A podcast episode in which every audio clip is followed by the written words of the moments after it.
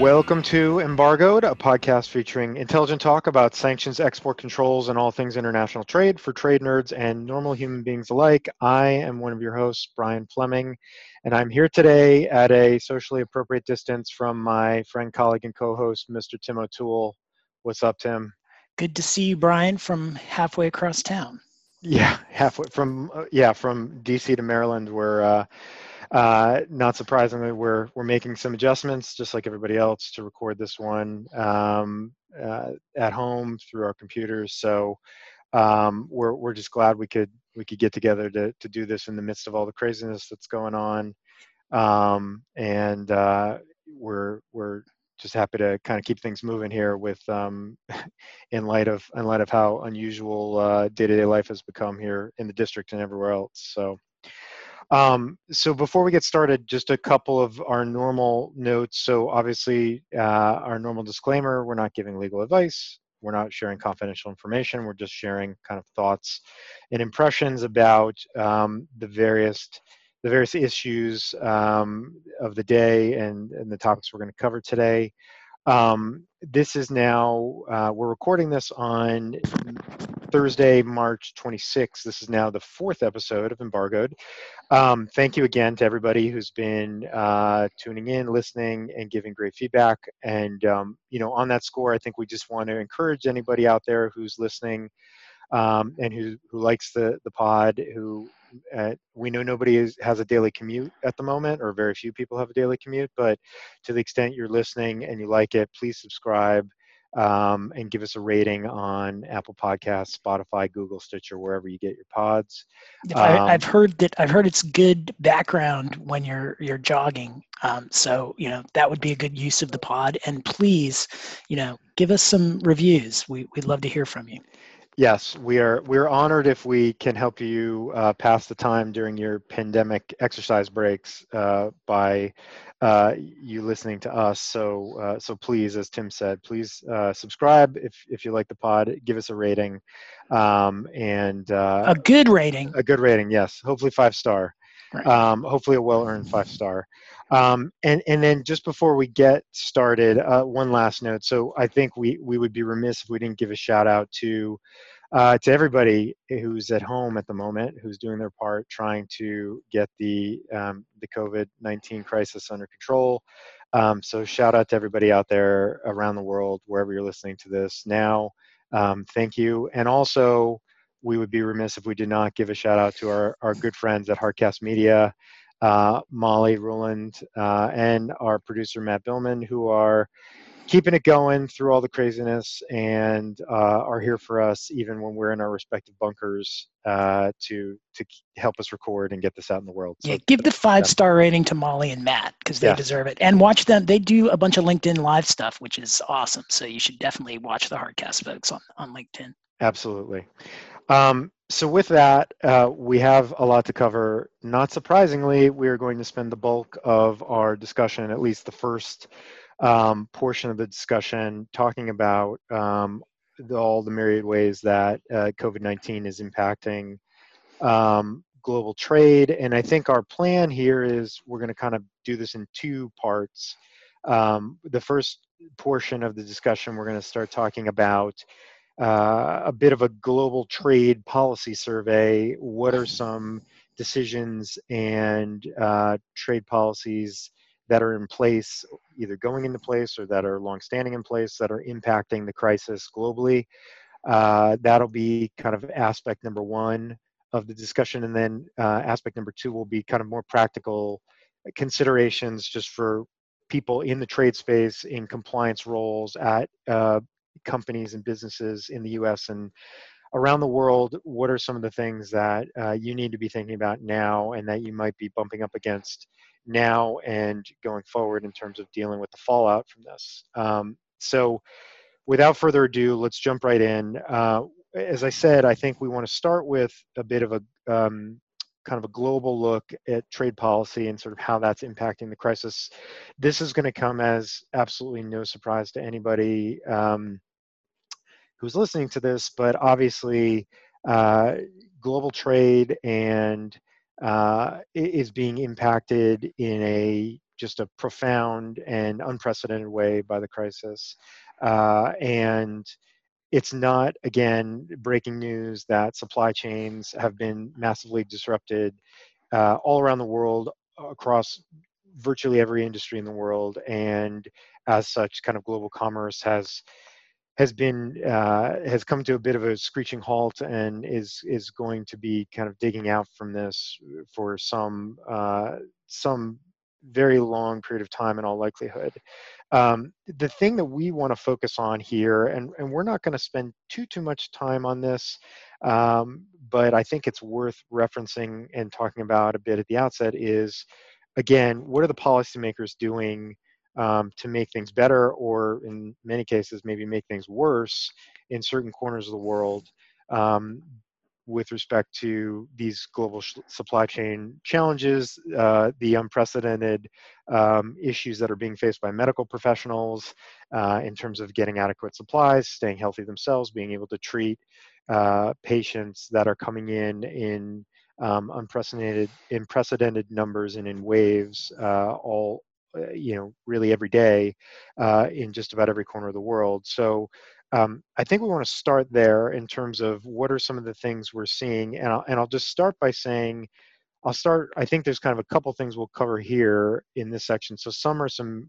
Number one, I think when I throw to Tim one second is eh, export restrictions, and we've seen these in certain parts of the world. Um, I think I read a report just the other day that said that 50 over 50 countries have implemented some type of export restrictions relating to medical supplies and other goods that are directly uh, sort of you know in need in demand as a result of the the coronavirus crisis.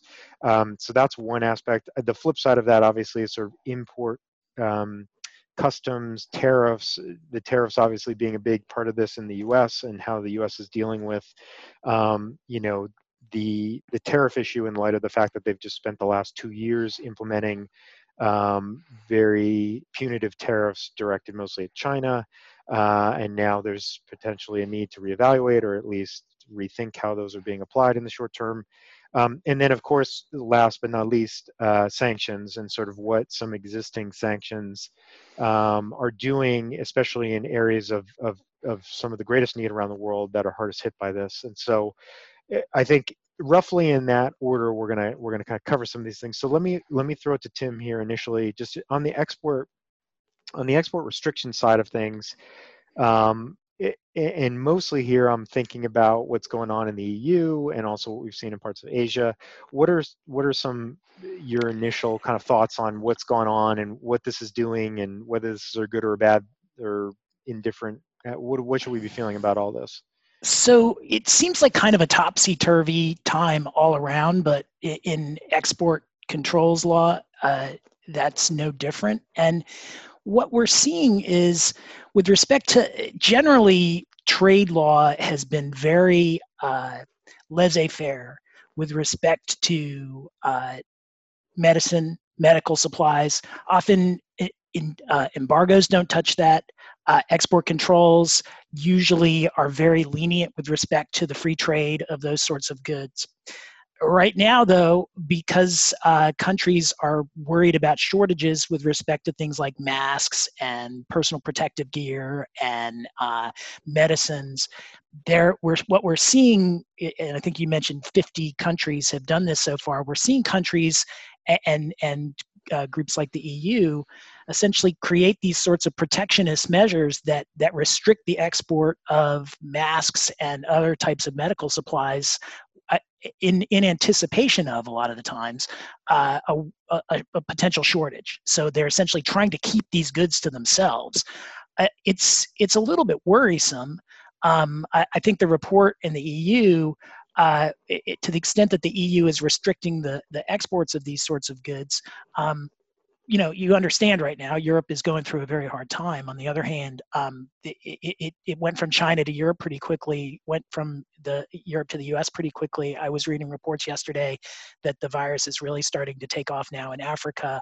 There's reports about south america. And so um, in some sense, in those circumstances, especially uh, in the in kind of the industrial world where a lot of these things would be produced, you kind of want the free flow of these medical supplies to to go to places where they are are are um, of the most use, which is the reason that normally export controls law uh, really doesn't restrict the the trade of these goods much at all. And so those are pretty worrisome developments. Although we did see uh, Singapore um, and New Zealand step up and say they're not going to put restrictions on these goods. They're going to keep the supply chains open. But then, you know, earlier this week, India announced that this experimental drug that the, the president has uh, talked about during some of his press conferences, it's a an old anti-malarial drug. I, am going to get the name wrong, but I think it's um, something along the lines of uh, hydroxychloroquine or chloronine or something along those lines. But it's that's an why old, you, that's why you didn't go to medical school. That is one of the many reasons that I didn't go to medical school. But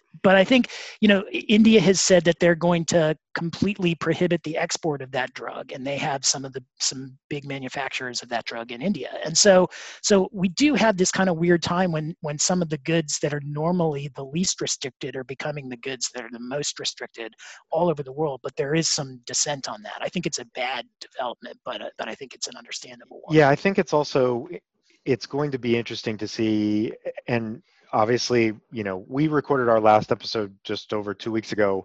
The entire world and the entire perspective on this in the us certainly has changed in that very short window. And day to day this is evolving so rapidly and the policymakers are flip-flopping and all over the map both in the US and abroad, eh, all around the world on these issues. So it is very difficult to know what this is going to look like when we sit down to do this again in a couple weeks uh, right. or two months from now or whenever. But I would say that one thing that I've seen sort of reported and theorized as a big problem and a big consequence that will be coming due to these types of policies is the idea that in areas where in areas like the EU where I think I I believe I read that 50% or over half the ventilators produced in the world are produced in the EU and obviously in countries like the US and China that are big producers of these types of goods there is um, perhaps less concern there's a there's an, a desire to protect what you have but for for countries that are net importers of this stuff massively so uh, in the developing world what is going to happen you know a month two months down the road when they can't maybe get access? Now there, it is possible that if this plays out in a certain way, maybe these will these types of restrictions will roll off. I believe the initial EU restrictions were were for six weeks only, if I if I recall, and they've been in place for ten days or so now. And so, you know, in late April, early May, maybe they go away, maybe they get relaxed. I don't know, but uh, these are going to be things to keep in mind depending on where you sit in the world and what the need is in in your particular country for these types of goods. These are these are issues that governments and policymakers can and should be wrestling with right now because this is uh, it's evolving so rapidly and it's going to impact so many things very profoundly. Well, and it is you know one of the one of the main sources of of um, calls one of the main types of calls that, that i've been getting i think you've been getting over the past couple of weeks have been in with respect to to these laws and, and the laws we're going to talk about in a second with respect to us sanctions um, how do you navigate these laws? And it, it, it gets pretty complex um, especially eh, because like you said brian the, the rules are changing almost every day. And uh, and and so trying to navigate them is is tricky in any point in time but when you've got a crisis and you've got the the the focus of the of, of covid-19 moving from continent to continent so quickly it, it really does become difficult. Yeah and, and, so before we move on to sanctions uh, I, I would I, I want to pivot for a minute just to how this is playing out in the us so in the us at present we don't have any export restrictions relating to these types of goods.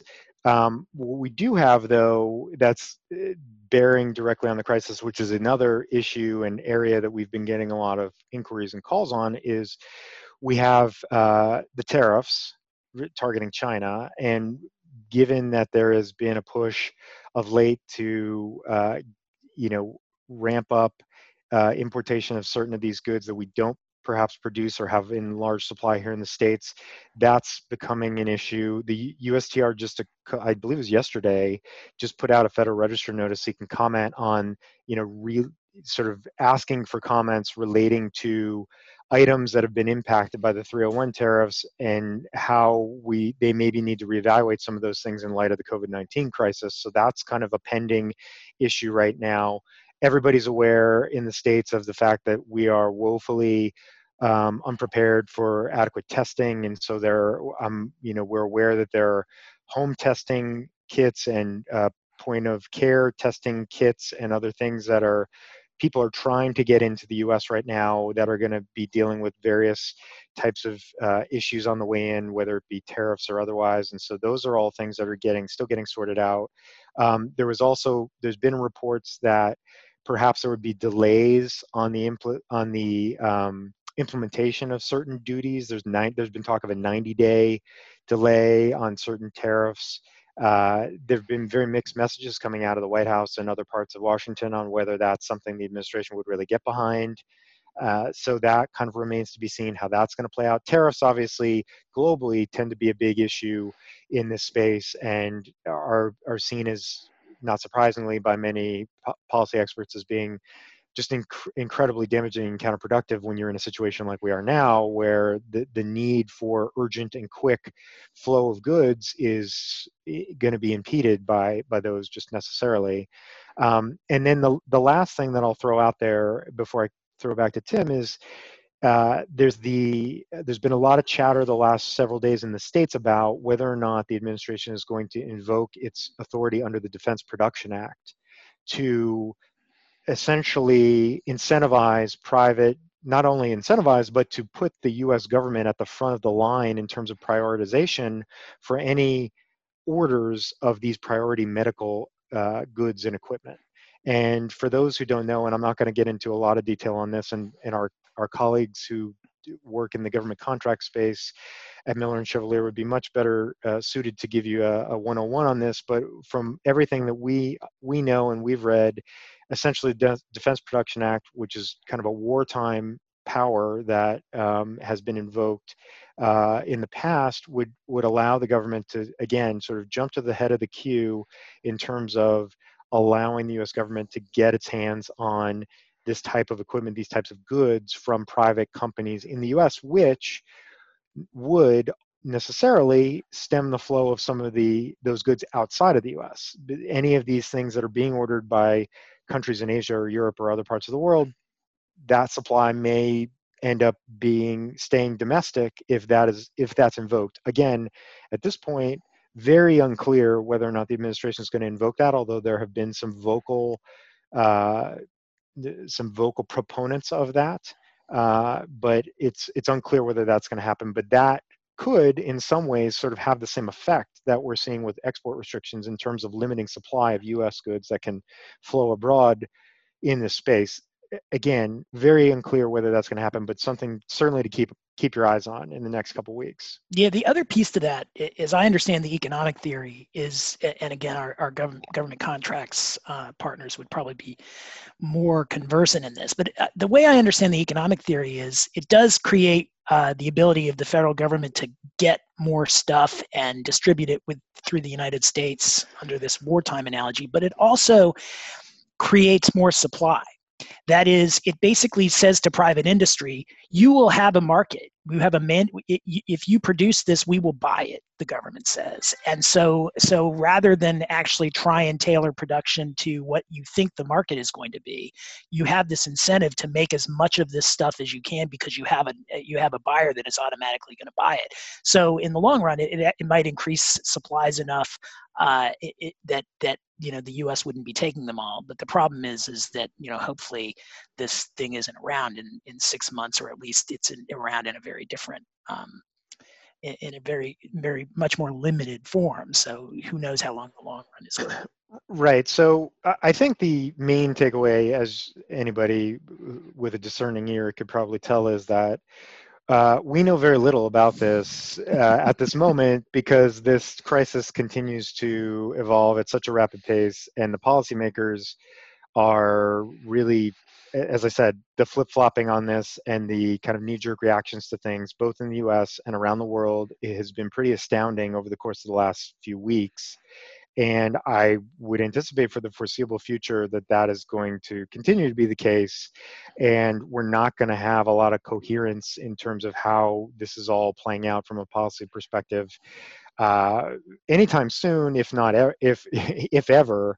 And I, I, believe there was I saw a report today that there was going to be a conference call among G20 leaders to try to somehow compare notes slash harmonize strategies with respect to some of this. Um, not to be too cynical, but I mean, we have a hard time agreeing with we have a hard time agreeing with anybody about anything, and uh, maybe this will force everyone to uh, be cooler heads to to come to this discussion. But uh, it it really remains to be seen, sort of how. Um, how everybody is going to get on the same page around the world with this. So it, that's, I think, a perfect place to pivot to the, the last uh, sort of topic we want to talk about here from a policy perspective, which is sanctions. And so eh, on this, I think the the the place we have to start is Iran, which is one of the hardest hit areas in the world uh, by the by the crisis. And I think there's two there's kind of two pieces to this. So on the one hand, there have been, especially over the course of the last few days, there have been an increasing number of calls from uh, UN leaders and from other countries around the world for an easing of sanctions, not just toward Iran, but to any countries that are being drastically impacted by this. Although I think reading between the lines, everybody understands that they're really pointing to Iran because they've been the most hard hit by this, and the projections there are quite dire if there's not some uh, major shift in terms of how the virus and the um, the crisis is being handled there. So, uh, so that's one thing, and and obviously that is mostly pointed at the U.S. because it is U.S. sanctions that are driving a lot of the uh, scarcity in in the view of some of of these critical supplies and are causing a lot of the economic hardship that's going on in Iran. So that's one piece.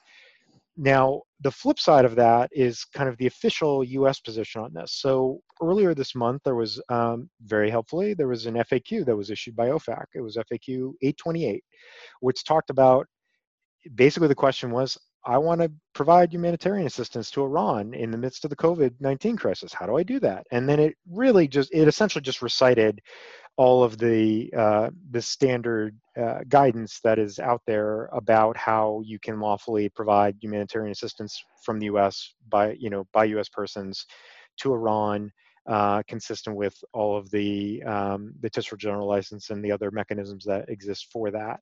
And we spent some time in the last episode talking a lot about that, and we theorized at the time that perhaps this signal that the U.S. was maybe taking a softer stance on Iran, and maybe there was some discussions or other negotiations that could be going on behind the scenes to potentially open back up uh, some type of negotiations uh, that could step in where the JCPOA uh, fell apart a couple years ago. A couple with that, though, the fact that just today there were 20 additional designations by OFAC of individuals uh, in Iran and Iraq that are tied to IRGC related activities. And last week there were five designations related to petroleum uh, trade connected to uh, NIOC and Iran. And so um, there certainly does not seem to be any easing on the enforcement side on the U.S. Uh, and even even as it is pointing to the fact that there is an established uh, path to provide humanitarian assistance. And then I think the last point I'll make is every I think as most know and as Tim and I know from our clients and from the questions we get, regardless of the fact that it may be legal to provide humanitarian assistance for U.S. persons um, to Iran, uh, as a practical matter, it's very difficult because financial institutions, uh, ship, shipping companies, and, and the like just don't want to deal with Iran, and you're not going to be able to reverse that on you know on a dime in the midst of this crisis all that easily. And so, I think we have international calls to ease. We have the U.S. pretty much carrying on business as usual with respect to Iran, and I think we have the Iranians kind of deep, deeply resentful and skeptical of U.S. Uh, involvement in any of this based on the news reporting. So, what do we make of all of that at this point? Yeah, I mean, so so it, it, it looks like I think from abroad, it looks like the the efforts of U.S. policymakers, the U.S. Treasury, to get the word out that humanitarian trade with Iran is okay is, is a little too little, too late um, because of the, the financing issues. Now, to be fair to, to Treasury, they really did, there really was an effort by um, easing the sanctions against the central bank of Iran to make financing of these transactions easier. And there has been some, the guidance that you mentioned, FAQ 828, does give a roadmap on how to get things into Iran. Unfortunately, until the banks get the message that U.S. policy is really easing on these issues, and and and so far they they don't seem to have, that's not going to do any good, because and it, I guess it's kind of a lesson that if you spend twenty some months saying anybody who does business with Iran will become an enemy of the United States and not really clarifying that humanitarian trade isn't included in that because there were a lot of statements that were public statements that were made that really didn't make that point very clearly. Coming in when there's a huge humanitarian crisis going on in Iran and saying, oh, well, let's be clear, all these things that we're saying about Iran and all these things that we are continuing to do with sanctions against Iran, including, like you mentioned, Brian, sanctions as of today, which also took the, the, the weird step of clarifying that the, the supreme leader of Iran is in fact the supreme leader of Iran in his sanctions notice. I mean, previously it just had his name and birthday and, and identifying information, but today they made clear that on the tag it says that he's the supreme leader of Iran. I mean, doing those sorts of things sends a message to the world that the U.S. is not going is against any trade with Iran so clearly and so sharply that it's pretty hard to undo. And I think that's what I, I do think that the the policymakers in Washington are trying to undo that, but I think they're seeing that. Um, you know, 20 months of effort is a little bit hard to undo in a couple of FAQs. Yeah, and I think I would add, I agree with all of that, and I think that um, you know, we'll see what happens, especially as the reporting out of Iran continues to be quite uh, grim on on the the course that the crisis is taking and the and the the tools that they have to deal with it. It, you know, I wouldn't I wouldn't rule out that things could could shift at some point in the future. But uh, the question would be: Is that is that going to be too little, too late? Uh, but for now, I agree. It, it's the the U.S. is is is more or less business as usual with respect to Iran, and it's and sort of the maximum pressure and all the rest of it, taking some of the provocative actions you talked about an interesting counterpoint on this is another uh, report just a couple days ago suggested that um, the president sent a letter to Kim Jong Un suggesting that the U.S. would was standing ready to provide whatever assistance the North Korean uh, leader needs in in respect to the COVID nineteen crisis. So. Uh, you know, I don't know. I don't know what to make of that. Really, uh, they've uh, the the news reporting on that certainly had some sourcing that confirmed that that that did it happen. But what does that really mean? And is that really meaningful at all? Uh, or is there is there any move afoot to provide any kind of relief? I don't know. There's also we don't we don't believe at this time based on the reporting that the crisis is is anywhere near the scale of, of severity in North Korea that it is in Iran and other places. So I, I don't know if anything will come of this, but it's just sort of an interesting counterpoint in light of the fact that those are probably the two most sanctioned, heavily sanctioned countries in the world from the U.S. perspective, and and the tone and the approach uh, very very uh, different as to both. Uh, just a couple of comments on that. Uh, first, our policy with respect to North Korea, setting politics aside, is just so weird right now, um, because it, it does seem that North Korea's behavior that is supposed to be deterred by these sanctions is not being deterred by them at all. In fact, it's amped up. You know, they're still sending off rockets um, and testing more advanced rockets on. There was just just another basis. one. Yeah, just another one the other day. So so uh, so it, it doesn't seem like the sort of situation where you kind of reach out and offer to to do something you know friendly. Now, obviously, we're in the middle of a humanitarian crisis, so that does mitigate it somewhat, but but it does seem like with respect to, to North Korea, it's really hard to to tell what these sorts of letters mean in the great scheme of things.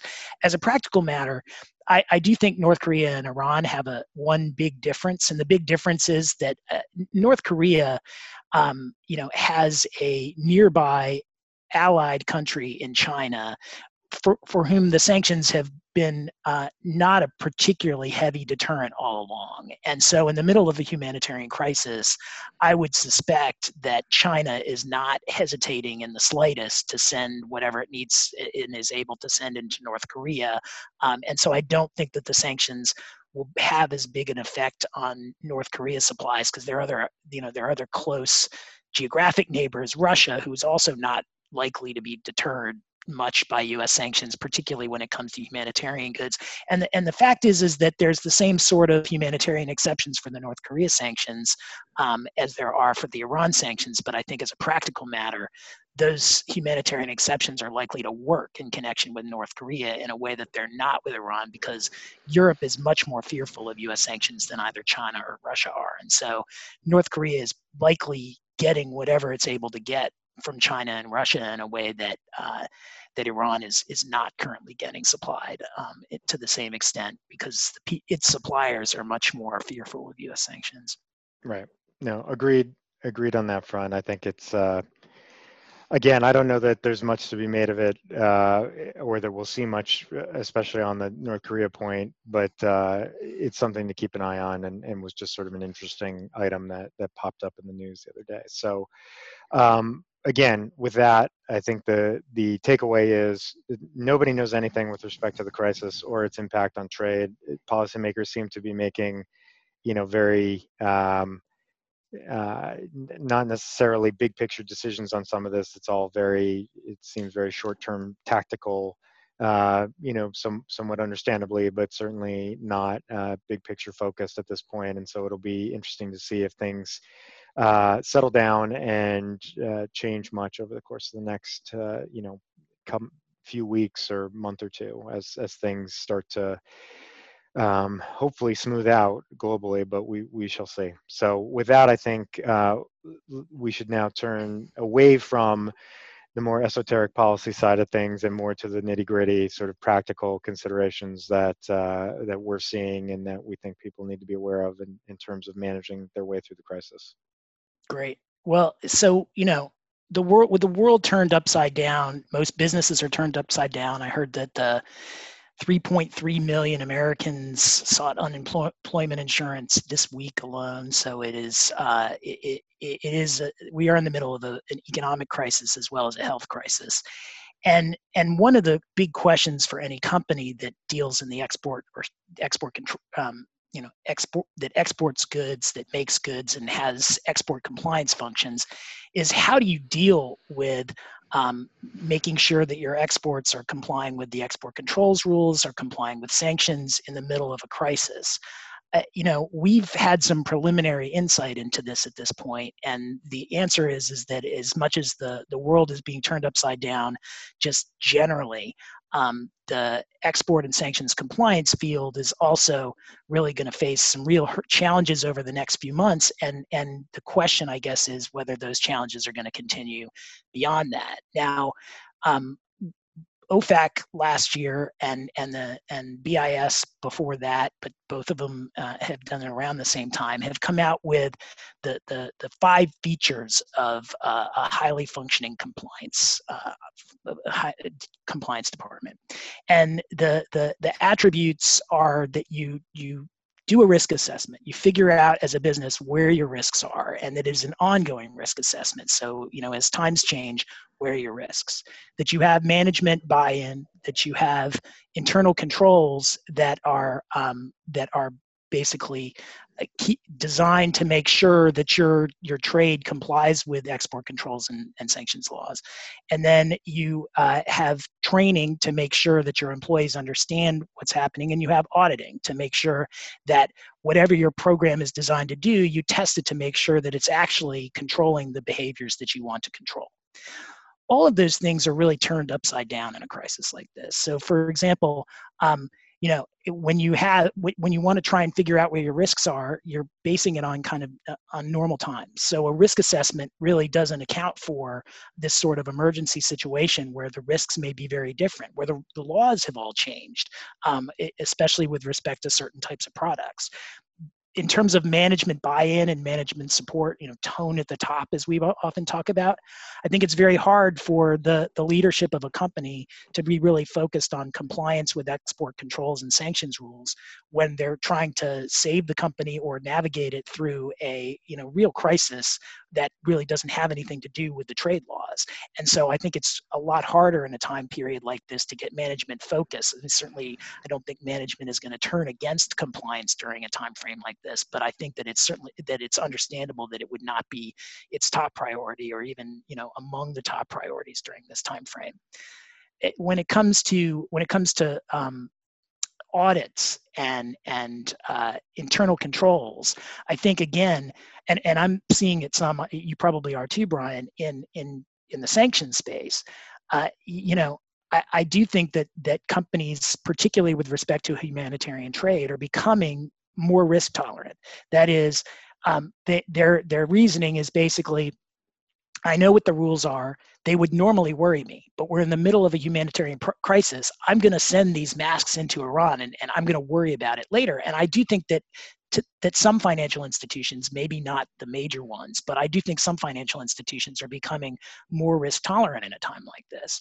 So I think all of the attributes of a normal compliance program uh, uh are are really kind of stretched here, or the the incentives have kind of changed. And I guess my question to you is assuming that's true, what is going to happen in six months if we go back to normal, where you've gotten a lot more risk tolerance in the compliance programs and maybe some of the attributes of a, a, functioning compliance program have changed and, and might not be as, as good as they were in a, in a normal time? Yeah i think that's a good point and i think the related point there as well is you know the sort of the perhaps adjusted risk tolerance in the midst of a crisis also reflects the idea uh, that enforcers are going to be also taking a similarly uh, you know nuanced or differentiated view in light of the what's going on right now right? I mean they are uh, it's hard to imagine that, that a year from now or 18 months from now we're going to be reading about some enforcement action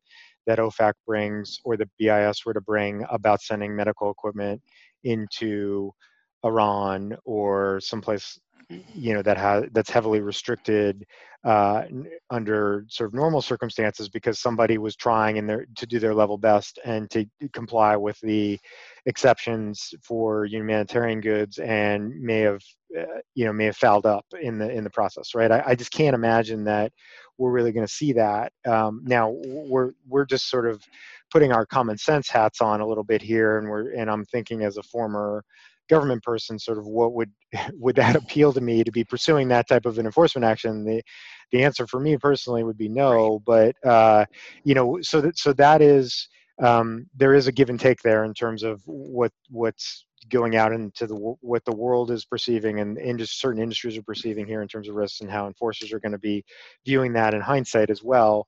And i think your your point is a good one which is you know let's say that in the midst of all of this somehow you shift your audit function to a purely uh, virtual one and you don't you don't do site visits and you don't do and maybe you do that for trainings as well. Everything goes online. You don't do in-person trainings anymore. You don't do whatever the case may be because there's going to be this is the way companies may be operating for a few months at least.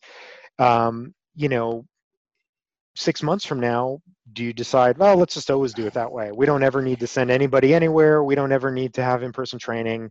We don't ever need to um, you know go back to the way we used to do things. It's actually maybe we're saving money doing it this way. Maybe uh, it seemed fine. Like let's just keep doing it that way. And and i think that runs some risk that if that is not a thoughtful decision that is made among the management level and senior compliance people at a, at a company, then you're opening yourself up to, well, we just kind of fell into this and that's just, we just kind of kept doing it that way. And that might open you up to some criticism, perhaps rightfully so, from enforcers or um, uh, regulators down the road who said, well, okay, we understand for a certain amount of time, but then you never really took a hard look at this again. You just kind of fell into this and never never adjusted. So yeah, I, I mean, something so, to keep in mind. So this is this is you put your finger on my big fear, and it's not just in the compliance space. Although I think the compliance space is a great example of it, where if you start doing these audits that are you know virtual audits um, do you decide that those that those are just as good and much cheaper because you don't have the travel costs and the time costs um, you do that in do, when you do due diligence during a, a, the merger and acquisition process where you're trying to go out and look for export and sanctions uh, potential problems with the compliance program of the company that you're buying. Or do internal you do that investigations. internal investigations, Yep. right? And and the problem that I see is that that this sort of diligence or these sorts of investigations or audits, they're definitely going to be cheaper, but they're going to be not nearly as good because we both know that being in the room with somebody, you know, you can make small talk. You can talk about. You can get, you can you can establish rapport that will actually get somebody comfortable enough to really start talking with you you can actually see things like you know the Capitol is not really behind me right now while I'm talking. I don't know if, we're going to ever show this video, but there's a video of the Capitol right behind me. It, it's not the Capitol, and nobody who was interviewing me would know exactly what is behind me. There could be an entire like rock band playing behind me, for you guys know, and and you wouldn't be able to tell. But obviously, if you if you were in the room, you could. And so so live discussions um, are obviously a better way to do things but can i put my finger on the sorts of information that i would be able to get if i were doing a live audit or a live interview? No i, I can't.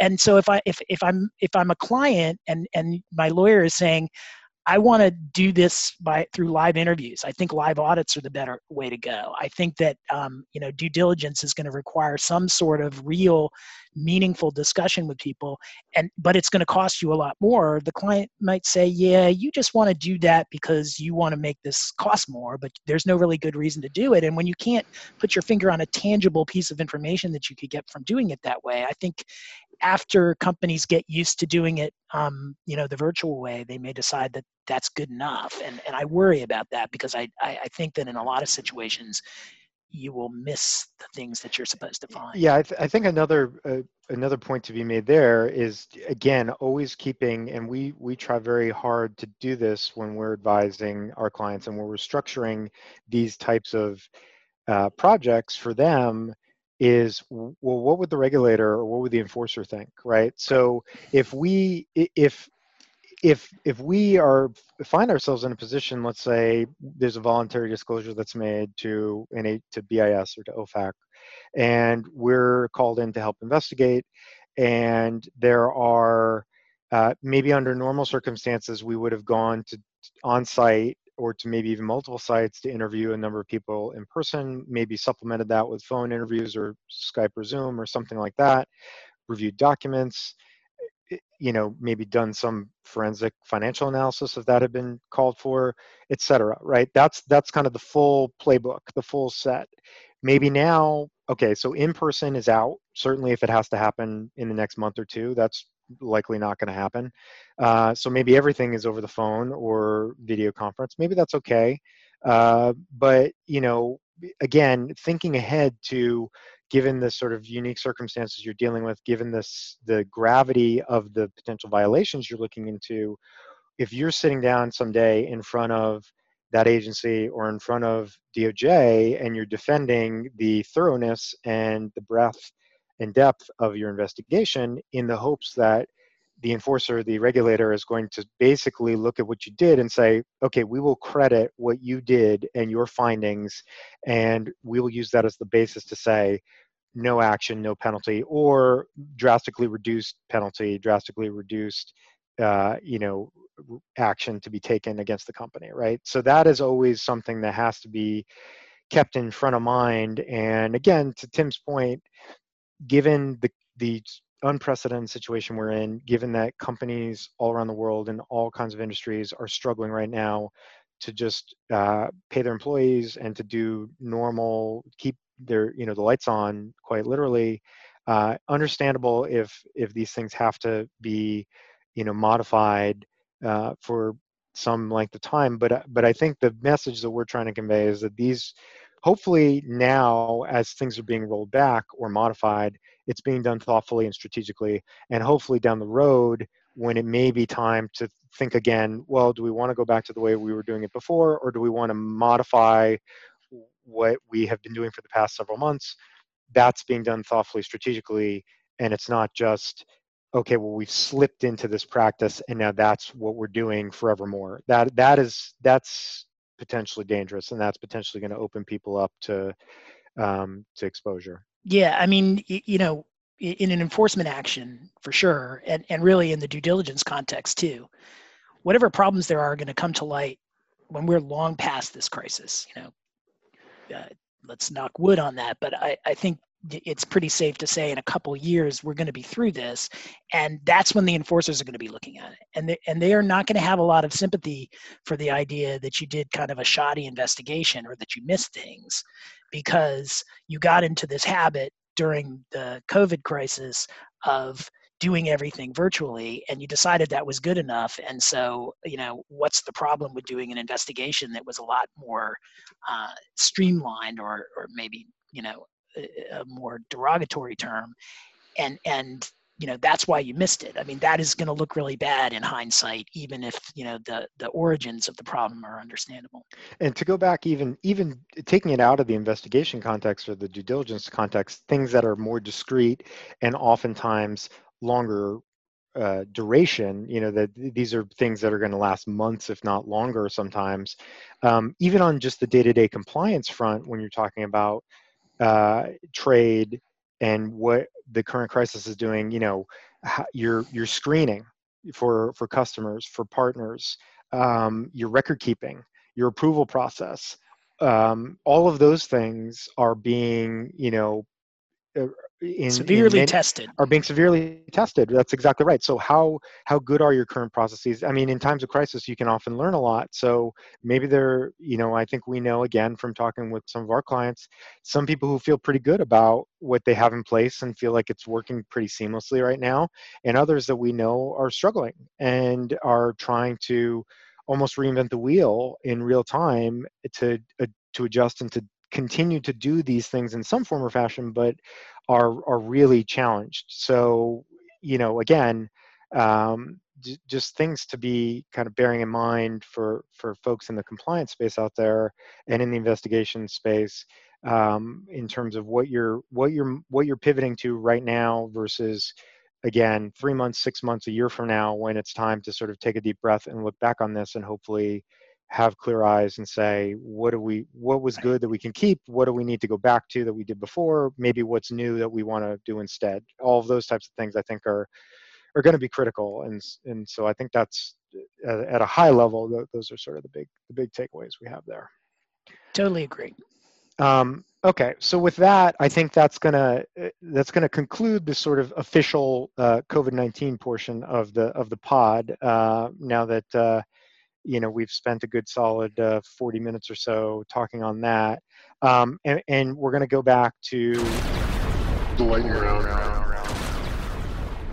We have a few things to hit here um, of interest that have popped up kind of in the last couple weeks that are not necessarily related to the crisis but uh, more in line with what we've kind of would normally cover. So uh, for item number one, uh, let me let me start by going to uh, Southern District of New York and a jury verdict that was handed down just beginning of last week. It feels like it was years ago, but it was just about 10 days ago um, in the trial of Ali Sadr Hashemi Najad, who's known uh, as as uh, we'll just call him Mr. Sadr. That is how he's typically referred in court documents and otherwise. Um, so Mr. Sadr was found guilty five counts, uh, including uh, conspiracy to defraud the U.S., uh, conspiracy to evade sanctions, um, bank fraud. Uh, in connection with a scheme that I'm not even going to try to encapsulate the whole thing here because it is quite convoluted, but essentially, Mr. Sadr uh, was part of an Iranian company that had a an agreement uh, for a big construction project in Venezuela. So we have two of our favorite uh, sanctions targets in the mix. It, this goes back now like 15 years ago. So this is quite a long time ago that this all got started. But essentially, the underlying allegations that were that he was convicted of all have to do with the idea that um, payments and money flowing in connection with this construction project were done through a number of front companies that were established in uh, Switzerland and Turkey and uh, BVI and St. Kitts and Nevis and places like that uh, to uh, be able to allow some of those companies to deal directly with the U.S. financial uh, sector and U.S. banks as correspondent uh, and intermediary banks, so that these these deals, these payments, uh, the flow of funds could be done in U.S. dollars.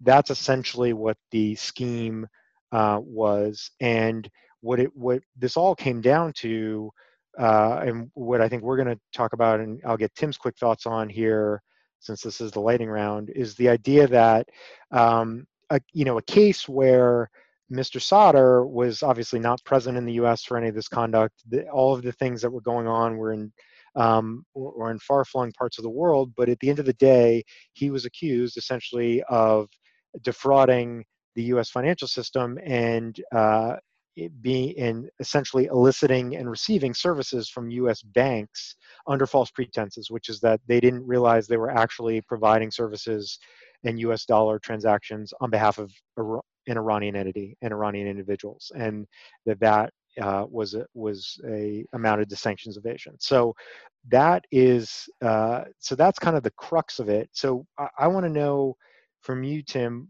just quick thoughts on um, you know, we don't, again, we don't see many cases like this come to U.S. criminal courts. So the fact that this went to trial is pretty notable. Um, and then just a few thoughts on kind of how this ended up coming out and, um, eh, you know, what was what was kind of put forward as a defense here, and, and maybe why why perhaps in this case that didn't that didn't prove effective with the jury. Yeah, so we don't see many of these cases go to trial um, it is a, a good example of a case that has, you know, from a lay perspective, very limited connection to the United States, right? Uh, you have a you have a building project in Venezuela. You have the allegation being that it was essentially financed by uh, the Iranian Housing Authority, and that the only connection to the U.S. is that the money moved through some financial institutions um, that were not U.S. financial institutions, but it moved in dollars, so there was some connection to U.S. financial institution. And when you look at the indictment, it was that there was some suggestion, and I think because they had to try and come up with some connection to the U.S., that this was done, that that the U.S. was voluntarily looped into this in order to take advantage of the U.S. financial system, and then the bankers set up a scheme where they would hide the the connection to Iran um, and there were some there were some uh, you know particular facts that made it look like that definitely could have been going on but it all in all there just wasn't much connection to the us and so as i understand the defense it was a combination of this case really has nothing to do with the united states which is a defense that has had some recent success in, in front of some new york juries and and then the other part of it was uh, that U.S. sanctions laws are so complicated that as a layperson, that the defendant, uh, Mr. Sadr, uh, didn't realize that just using the U.S. financial system was enough of a connection to the U.S. to trigger U.S. Uh, sanctions laws, or certainly criminal U.S. sanctions laws, because the way that the the law works, I mean, as you said, Brian, is that you have to violate the sanctions laws willful, willfully for it to be criminal. So you have to understand what the laws are and intentionally um, violate them. And so, so you know, the defense was I didn't I didn't quite understand the sanctions rules, and in any event, um, I, this this case has really no connection to the U.S. Kind of the first part is almost a jury nullification argument. It's like this is this is really isn't any of your business, so you should acquit me for that reason. Then the second part is much more of a legal defense of you know how was I supposed to know that this was criminal when I'm not from the U.S. and uh, none of this none of this connection had or this transaction had such a limited connection to the U.S. The defense obviously you know failed uh, in this instance, um, it didn't look like there was much else to really go on because the as a lot of these cases go, you know, the facts, especially with the financial transactions, are going to be largely undisputed. They've got all the financial records, and unless you're going to say, you know, that somebody was creating a bunch of false financial records, um, in connection with a transaction, you know, you're not going to have much other defense than to say, yeah, this is what happened, but I didn't intend to violate U.S. law. Is almost always going to be the defense um, in one of these cases. Here, it didn't work. Um, now, what was interesting is the you know the jury deliberations. Um, took place uh, you know at the start of the the covid outbreak in new york and two of the jurors got sick and couldn't deliberate in person and so at least one of them deliberated by phone. And so how that affected the dynamic we'll never know i think because there was no defense objection to the phone deliberations. There was a the, an objection from the government, uh, which was overruled, but no objection from the defense. So I, I, am not sure that issue is ever going to get litigated, but it does kind of going forward uh, present some issues if if jury trials start to take place, you know, in this environment. It, are are you know socially distant jury deliberations consistent with the the U.S. Constitution? Yeah, the la- yeah, absolutely. The last thing I'll say on this is to to the point we that Tim made about we don't see many of these go to trial um, you know the willfulness evidence and the the defense of I just it was too complicated. I'm not a U.S. person. How was I supposed to know that I couldn't do these things or that I couldn't um, sort of route things in this way or make these modifications, etc. Um, it will be interesting to see if this goes up on appeal.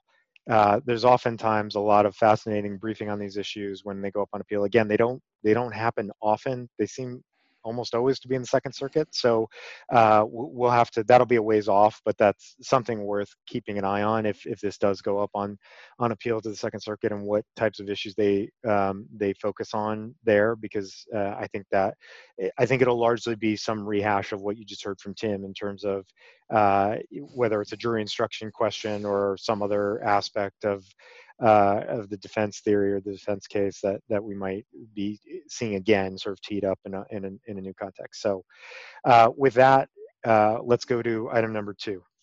So, item number two uh, is out of Venezuela, and that what we originally had planned to talk about with respect to Venezuela in connection with the maximum pressure on the Maduro regime was the, the recent March 12th designation of uh, a trading company called TNK, Tra- TNK Trading.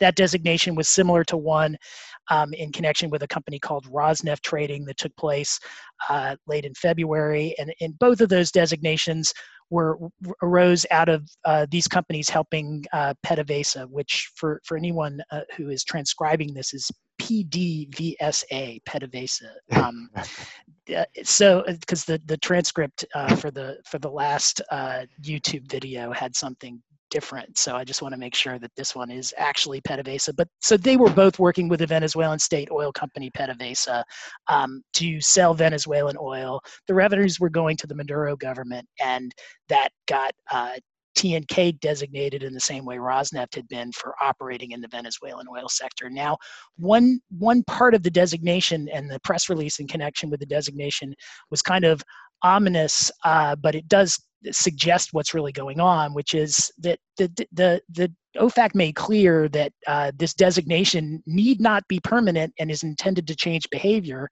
and that the U.S. has made clear that they would lift sanctions for those who take concrete, meaningful, and verifiable actions to support democratic order in Venezuela.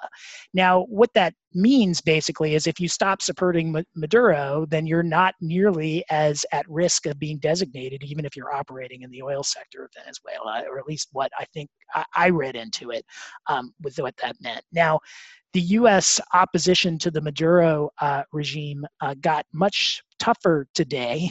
Um, just before the podcast started, um, Brian sent me a, a, press release from the Justice Department uh, showing that uh, that Nicolas Maduro, along with the Chief Justice of the Venezuelan Supreme Court, and I believe the Secretary of De- the Defense for, for Venezuela, have all been indicted in U.S. courts for drug dealing. And the the the indict the, there's a big uh, DOJ uh, description of the indictment, including maps that show that show drugs moving from uh, Venezuela to Central America um, the money flows and that sort of thing. And so there are a bunch of indict- indictments all around the country uh, related to this. I think Maduro's was in the Southern District of, of New York. And so to the extent there was pressure on Maduro yesterday, that pressure today has gotten significantly more serious. He's now under a federal indictment in New York that's been unsealed. And I assume that the U.S.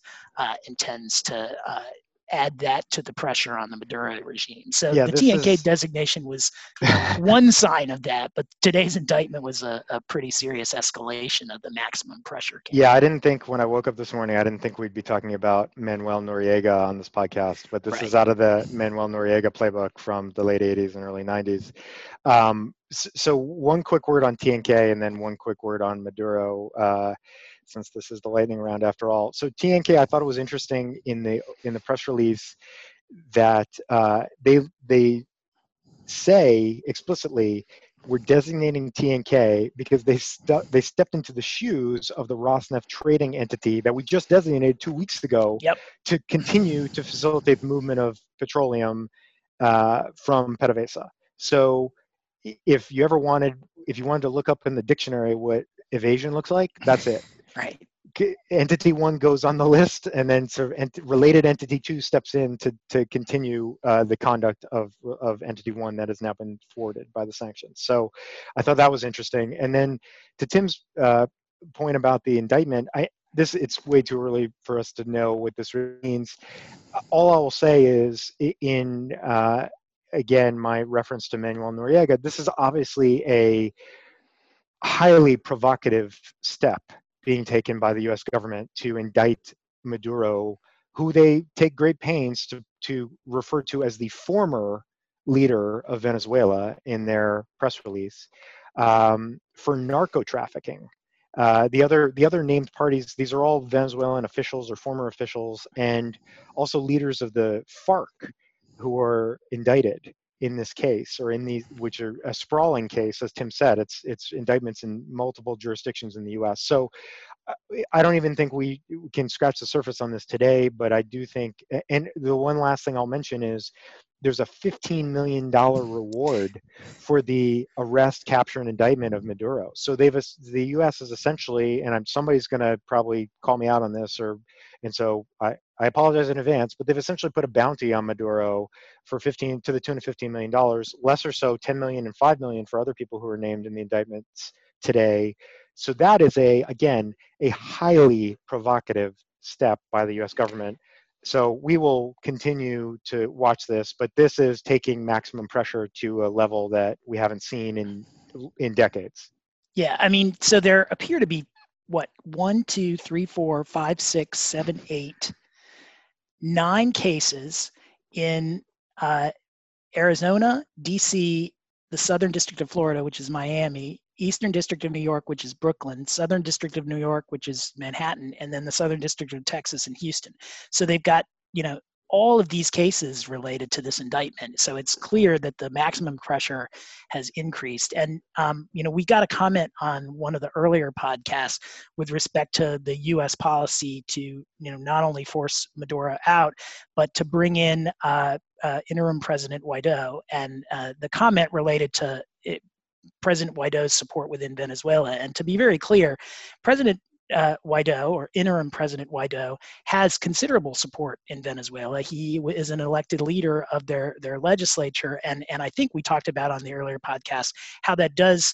Uh, is a little bit different from other uh, sanctions regi- regimes in which the U.S. has supported uh, ouster of the leadership, but had no viable uh, alternative. Here, uh, President Guaido, interim President Guaido, is obviously a, a, a locally supported, viable alternative, but uh, that does not change the picture that the U.S. sanctions policy clearly, and even more so after today, is to to drive out um, what they refer to as former President Maduro. Yeah, and I think just to clarify that that point as well, I think the, the there was if there was any suggestion or so anybody took uh, our comments to suggest that the U.S. had handpicked Guaido to be the president of Venezuela, that was not what we meant to say. That was perhaps some loose talk on in the podcast format, but um, the U.S. has obviously recognized him, as have many many other countries around the world. it's more than as- 70 countries. as the interim leader, and and that was really all that was that was meant to be conveyed. So, uh, again, something to keep an eye on. This is an- a fascinating development uh, in the midst of all the other uh,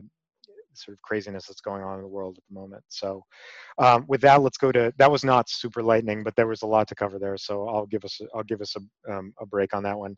Uh, two more to go. So uh, next topic, I'm going to stay down in Latin America. We're going to move to Nicaragua, and uh, I wanted to call we wanted to call attention to something that came out this maybe didn't get as much attention as some things that have been going on recently, but in early March, I believe it was March 5th, there was uh, a designation, series of designations uh, that OFAC uh, released relating to the Nicaraguan National Police. And in fact, uh, they designated the Nicaraguan National Police uh, as an institution itself, as an SDN, and three commissioners of uh, the NNP as well. Um, I think this is noteworthy for a couple of reasons. Uh, I have to say, I, I was lucky enough to be able to go down to Nicaragua last uh, year in the in the summertime, and to give a talk down there uh, uh, uh in front of a very large and interested uh, and engaged audience who was very interested to understand more about the relatively new U.S. sanctions targeting Nicaragua, and targeting some of the facets of the Ortega government that have been the cause of so much concern down there. And uh, meet also with many different individuals and companies who are deeply uh, involved in uh, in society and in various industries down in Nicaragua. Uh, at the time, there had been uh, one, I believe, only one so far designation of a of somebody from the NNP, an individual who had been designated not long before, and and I got a number of questions, which were, well, what would they ever designate the, the police itself? What's going to happen if that happens?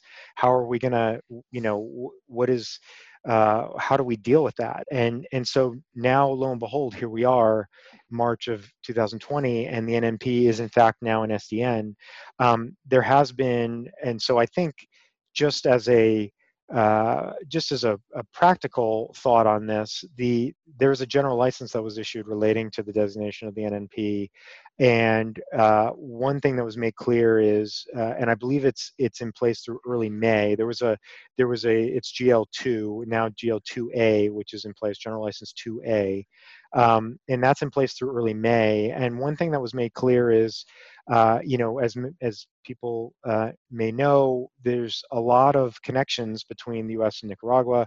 They deal largely in U.S. dollars in Nicaragua. The Cordoba is the local currency, but many transactions are done in U.S. dollars. So we have received over time many, many questions from people transacting business in Nicaragua who have concerns about dealing with U.S. financial institutions and dealing in U.S. dollars because of connections to sanctioned parties that may be directly or indirectly related to deals or transactions that they're doing in Nicaragua. Now, this sort of raises that to a new level.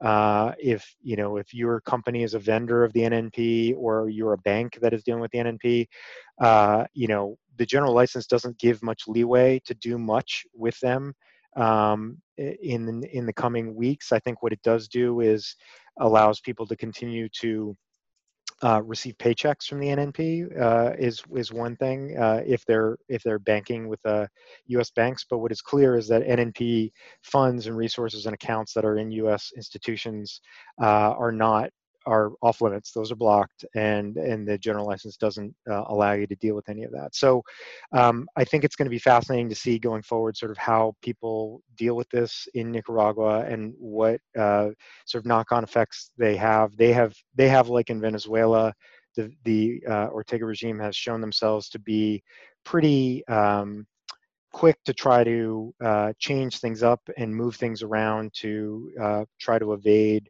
uh, the impact of the sanctions. And so I would expect that in the coming weeks and months, we'll see more like that, perhaps to lessen the blow to the NNP. But uh, for the time being, this is a pretty this is a pretty significant this is, uh, in under the radar here in the states, but a pretty significant development with respect to our sanctions targeting uh, Nicaragua, and it'll be interesting to see what happens from there. So again, I've droned on too long, but uh, I'll throw it to you for any quick thoughts on that. No, very quick. I mean, it's always a big deal when uh, you know a security force within a country is put on the SDN list because it does make it much more difficult to to do transactions within that country, especially given the due diligence requirements that that um, OFAC expects uh, in terms of not dealing with the SDN. And so once the wind down period expires, I think within in May, I think it's going to be quite difficult to, um, you know, navigate Nicaragua in a way that before these designations, the the sanctions I think were a lot more limited. And we've seen that in Russia and other yep. places where there are extensive designations targeting those those types of entities that we and we know uh, that they are sort of pervasive in their presence and sort of day-to-day business. So it'll it again to Tim's Right. point, it'll be interesting to see how people can navigate that from a due diligence perspective and managing the risk of of of doing those things going forward. So um, we will uh, we'll keep an eye on that. We may come back to that. Uh, Yeah, we're already seeing cases related Yeah. to that. indeed. Last Um, topic. last topic is if you are not staying sanctions free, uh, you should be careful where you travel. Um, so, very quickly, since it's the lightning round, uh, we want to talk about a case uh, out of the Western District of Texas.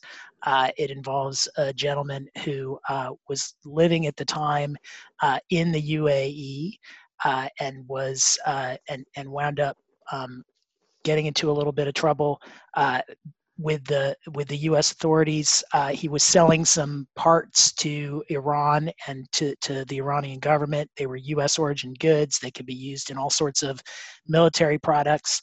Um, he was indicted in the Western District of Texas, and he's a gentleman who uh, lives in currently lives in the UAE or currently lived in the UAE, um, but was he traveled to uh, the Republic of Georgia. Um, and Mr. Ansari, his name is Mehrdad Ansari, uh, he, he went to the Republic of Georgia, was arrested in the Republic of Georgia on a U.S. indictment, and was extradited back to the United States uh, on March 17th uh, to face trial in the Western District of Texas for uh, evading the Iran sanctions. Now, what does that mean? Well, it, it, the, it, we talked we've talked in some earlier podcasts on how uh, there is kind of a complex dance when it comes to extradition, particularly with respect to U.S. sanctions. And I think that uh, from country to country, uh, the the it, there certainly is not consistent application of this uh, dual criminality doctrine as to whether or not people who are indicted for sanctions violations can be extradited to the U.S. There's a number of cases out of Georgia for sanctions violations in which people have been extradited, and so if you uh, have fears under U.S. sanctions and you're inclined to travel, I would say Georgia would not be a destination uh, of choice. We saw in connection with uh, the the um, CFO of Huawei that potentially Canada is another not good destination. Although she's merely been arrested, she hasn't been extradited yet. Uh, and in the in recent, I think we talked on an earlier podcast about uh, a gentleman from Germany who was arrested in Germany, but the extradition process did not go through.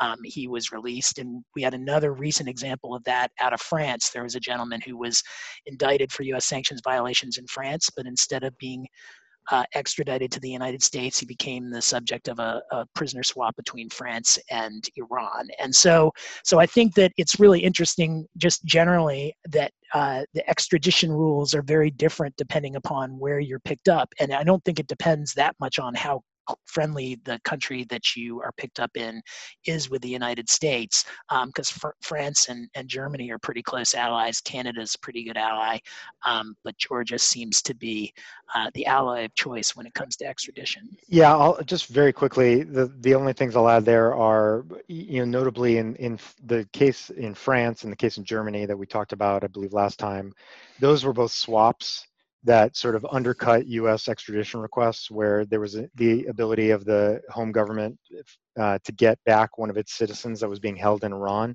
uh, and so that's you know that's in play. A lot of people have been speculating that with the um, the Huawei extradition request, the Huawei CFO, that uh, the Canadian government's going to be under tremendous pressure to to do a swap with China because there are Canadian citizens that are being held in China, believed to be held in China, um, and that that may be an opening to get them back. So uh, that I think has a lot to do with it. The political dimension of extradition comes in, or gets kind of overridden uh, in many cases, uh, and you know in uh, that's not the way it's it's sort of supposed to work by the book. But uh, I think the reality, as we've as we've talked about today throughout the reality and unreality of things at the moment is that people and governments and policymakers are making these judgments. Um, you know things are things are changing so rapidly and i think any any chance people have to do something that's going to um, benefit the, the the home country is is uh, everybody is sort of seizing on those opportunities now and maybe not giving as much thought to some of these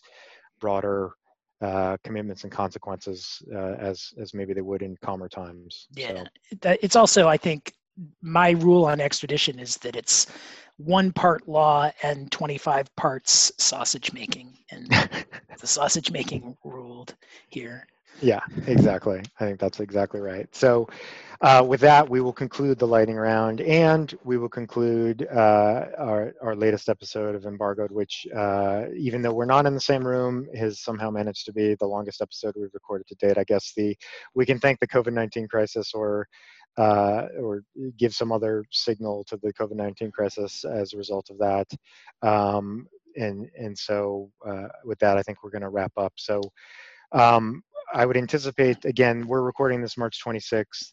I think this is going to be up uh, probably right before the end of the month. So hopefully this won't be too stale by the time you hear it. Although things are shifting so quickly and, and changing so quickly uh, at the moment. So uh, before we depart, I will just throw it to Tim and his his Capitol background to see if you have any any final thoughts before we go.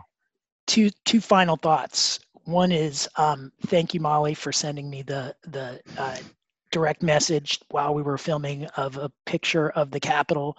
Um, it was you, will see about an hour in uh, my shocked look at at seeing the direct message um, with my picture on it. So thank you. And then uh, the second uh, the the second uh, comment is uh, stay sanctions free, everybody. Yeah, stay sanctions free, and and until next time, also stay safe, stay at home, and stay healthy. And uh, until next time, this has been embargoed. We will we will catch you next time. Stay sanctions free.